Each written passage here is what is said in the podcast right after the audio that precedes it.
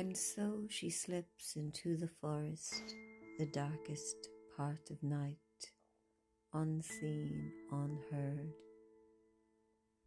to find the ancient, sweetest, softest water, an ancient sight, cold and deep. And before the angels sleep and in between light,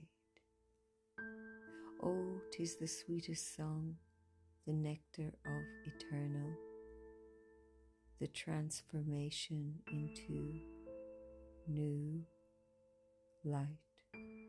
Where laughing babies sigh and sing, where lambs are sweetly dancing upon new earth, and the soil will break open to receive new joy.